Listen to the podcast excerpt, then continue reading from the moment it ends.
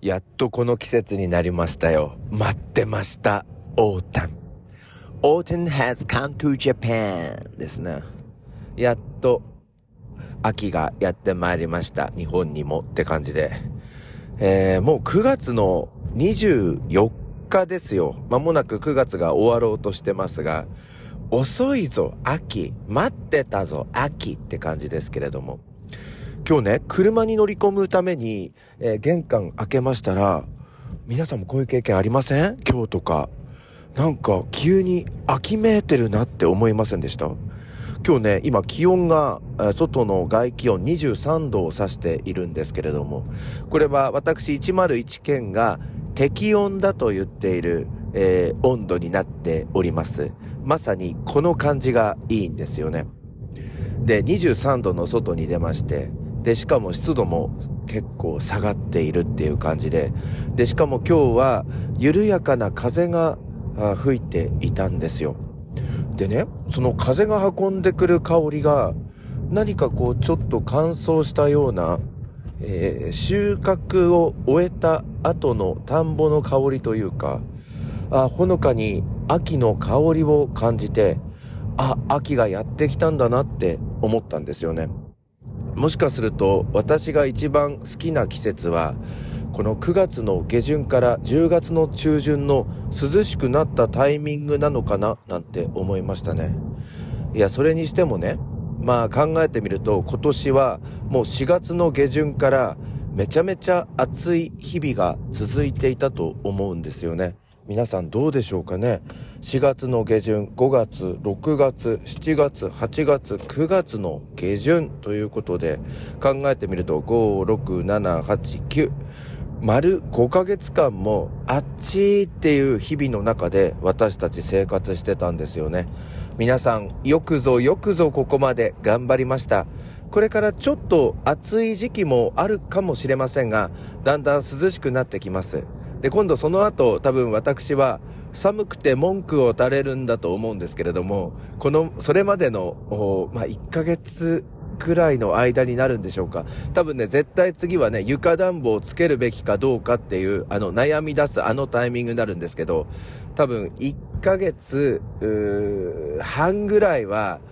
多分文句を言わずにいけるんじゃないかななんて思ってるんですけども、11月前後の、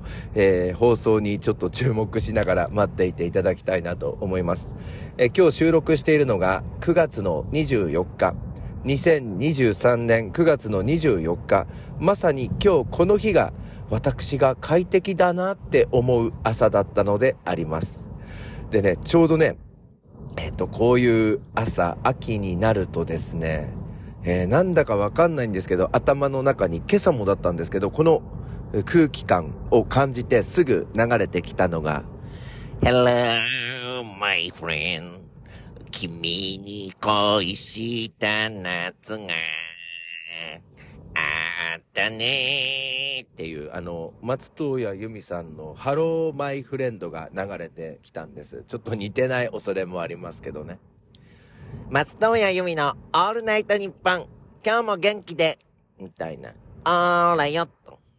私学生の頃、水曜一部の、間違えました、土曜一部の松任谷由実さんのオールナイトニッポンずっと聞いていて、その頃大学とかでモノマネをしていたっていう、ユーミン来たとかね、オーラよっと、松任谷由実のオールナイトニッポンみたいなことやってましたけど、その松任谷由実さんのこのハローマイフレンドっていうのが、高校3年生の夏、のことを思い出す、そんな曲になっておりまして、でちょうど当時はですね、9月の上旬あたりからもう秋めいてきていましたから、この曲がぴったりだななんて思ったんですけど、当時から比べますと24日も遅い季節がやってきたのかななんて思っております。それでは始めてまいりましょう。朝の目覚めるラジオ、オーラよっと。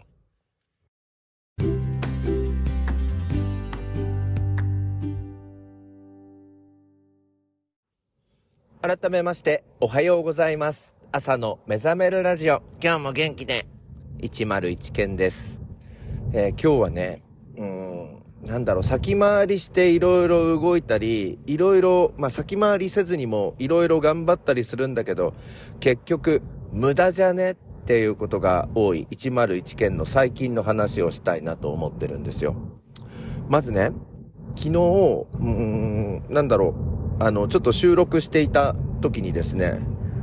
家の電話が鳴ったんですよね。昨日の午前9時半前後だったと思うんですけれども。で、普段家の固定電話って電話が鳴らないんですけれども、鳴ってたんですよね。で、調べてみると、0120から始まる、フリーダイヤルだったから、なんだろうなと思ったんですよね。最近携帯を UQ モバイルに変えたから、それの関連とかあるのかなとか、すごい前向きに捉えたんですよ。でもよく考えたら、もし UQ モバイルだったら自分の携帯にかかってきますよね。でもその時一瞬、携帯変えたからフリーダイヤルから電話があったのかなと思って電話に出ましたら、こちらは国勢調査のアンケートダイヤルです。始まったんですよ。で、その時は、これ、ポッドキャストのネタになるかなと思ったので、しばらくこの世論調査に、付き合ってやったんですよ。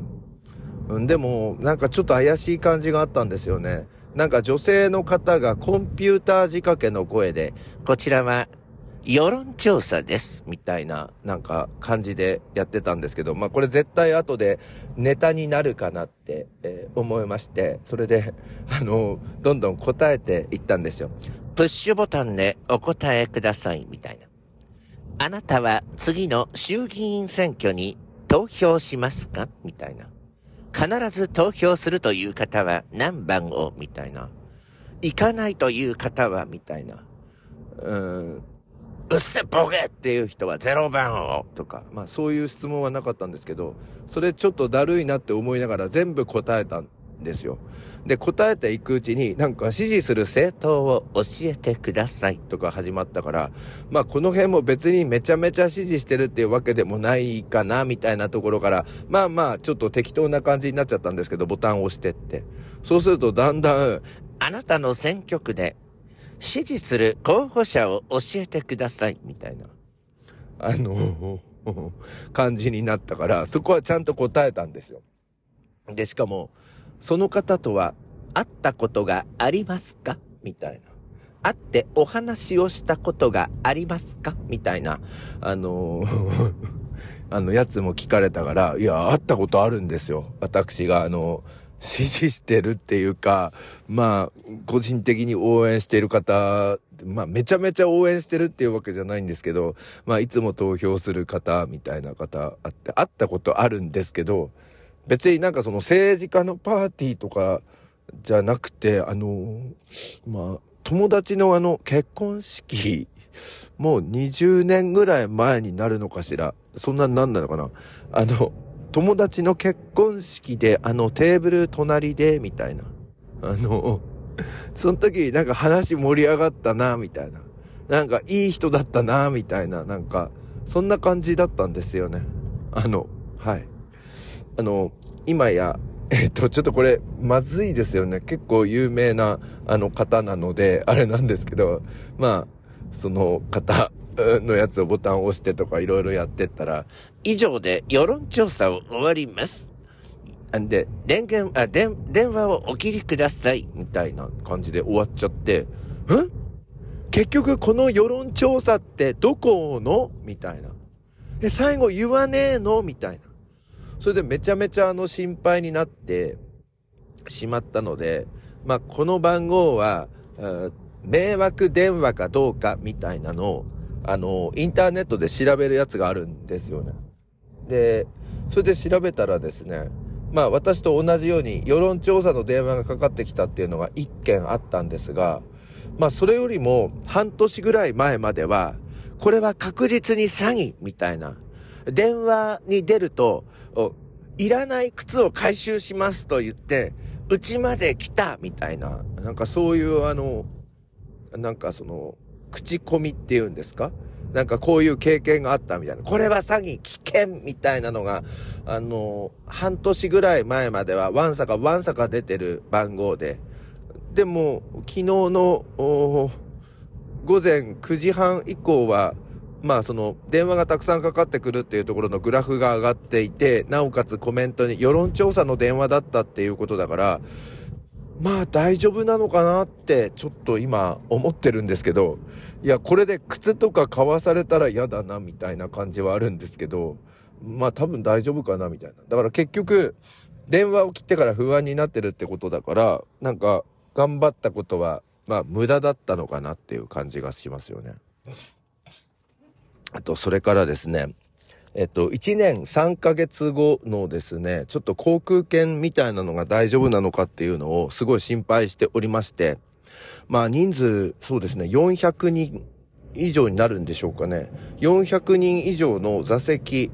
ロンドンまでの座席を確保しなければならないということで、もう実はこのタイミングでもう動き出してるっていうことがあって、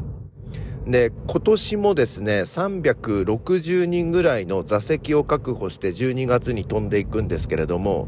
まあ今回はちょっとチケットの確保というのが難航いたしまして、一つはですね、羽田発の深夜便を利用することになってるんですよ。 JL41 便ですね、日本航空41便、まあ、時間はまた変更するかもしれませんが、深夜0時台から1時台に出発する、まあ、便を利用して、あとは午前便の、日本航空43便と、それから、NH ですよね。ANA の多分211便か何かですかね。211だと思うんですけど、まあ、それを利用していくっていう感じになってるんですよ。だから、まあ、それを考えると、来年は、さらにそこに40人以上がプラスされるから、もうチケット取れなくなったら大変だということで、まあ、校長先生といろいろ打ち合わせをして、その、ブリティッシュエアウェイズの008便っていうのが朝9時35分に、出発するやつがあるんですよね。まあ、私が新婚旅行で乗った便なんですけれども。で、まあ、それも、加えていけば400人の席が確保できるんじゃないかっていうので、ケンケンガクガクやって、ただそれに対応している、ブリティッシュエアウェイズの00多分7便だと思うんですけど、こちらは、ヒースローを午後1時35分に出発するということになってしまい、これだと、このブリティッシュエアウェイズを利用した生徒は、ロンドン滞在時間、他の航空会社を利用した、他の便を利用した生徒よりも6時間ぐらい少なくなってしまって、ちょっとそれは申し訳ないなということで、この帰りのブリティッシュエアウェイズ007便を取るのではなくて、代わりに、コードシェア便で、ブリティッシュエアウェイズ4700便だったかな、これは日本航空の43便とコードシェア便で運航は日本航空っていう風になるので、まあこういう風にコードシェア便をうまく絡めながらチケットを取ることができないかということを、まあ校長とずっとやってて、でこの見解を昨日旅行会社の方に、お話ししたんです。長いメールを打って、こういうことをやれば席400人取れるんじゃないんでしょうかみたいな。そしたら、まあ1時間後ぐらいにメールが来まして、101先生、心配なく、もうすでに、午前便で取れるように動いておりまして、明るい見通しになっていますので、大丈夫かと思います。心配いりませんみたいな。つまり深夜便も使わなければ、つまりブリティッシュエアウェイズも使わずに、多分ですね、日本航空43便と、ANA の211便で、まあ、3段に分けて3日間の出発日を設ければ、うまく席の方が、取れるみたいな方向性がまあ見えているっていう連絡をいただいて、まだ確定はしていないようなんですけれども、だから大丈夫ですよって言われた瞬間、この1ヶ月ぐらいいろいろ研究していたの何だったのかなみたいな感じに、またなったんですよ。国勢調査のこの電話の後でこのメールが来たからね。まあでもいろいろ勉強になったし、まあこういう時にはこういう手段使えるかなみたいなので、まあ自分も参考になったから、まあ良かったなって思ったんですけれど。で、それで、まあ家の掃除とかお風呂の掃除とかいろいろやって、午後はスポーツジムに行くことになったんですよ。もちろん。薬の青木で花を買ってお墓も行きまして、そしてスポーツジムに行くことになったんですよね。で、スポーツジムの方はどうかっていうと、ヘッドホンですよね。ビーツのソロ2っていうヘッドホンがあるんですけれども、こちら、もう4年ぐらい使ってなくて、まあ、しばらく放置しておいたんですよ。で、先週これを4年ぶりに開けてみたら、なんか耳当てのところがボロボロになっちゃって、でその耳当てを触るとどんどんそのボロボロ白い粉みたいなのが取れてって、なんかすごいなんかネズミに食われた、壁みたいな感じになってしまって、でまあネットで調べたらこの耳当てだけは、両耳で900円ぐらいで買えるということで、急いで取り寄せて、それを取り替えて、よし今日スポーツジム行くぞってなって、まあスポーツジムのところまで向かって行ったらば、私が行っているそのスポーツジムって反対側にイベント会場みたいなのがあって、昨日何やらそのイベントが行われていたみたいで、まあその周辺の駐車場がいっぱいなんですよ。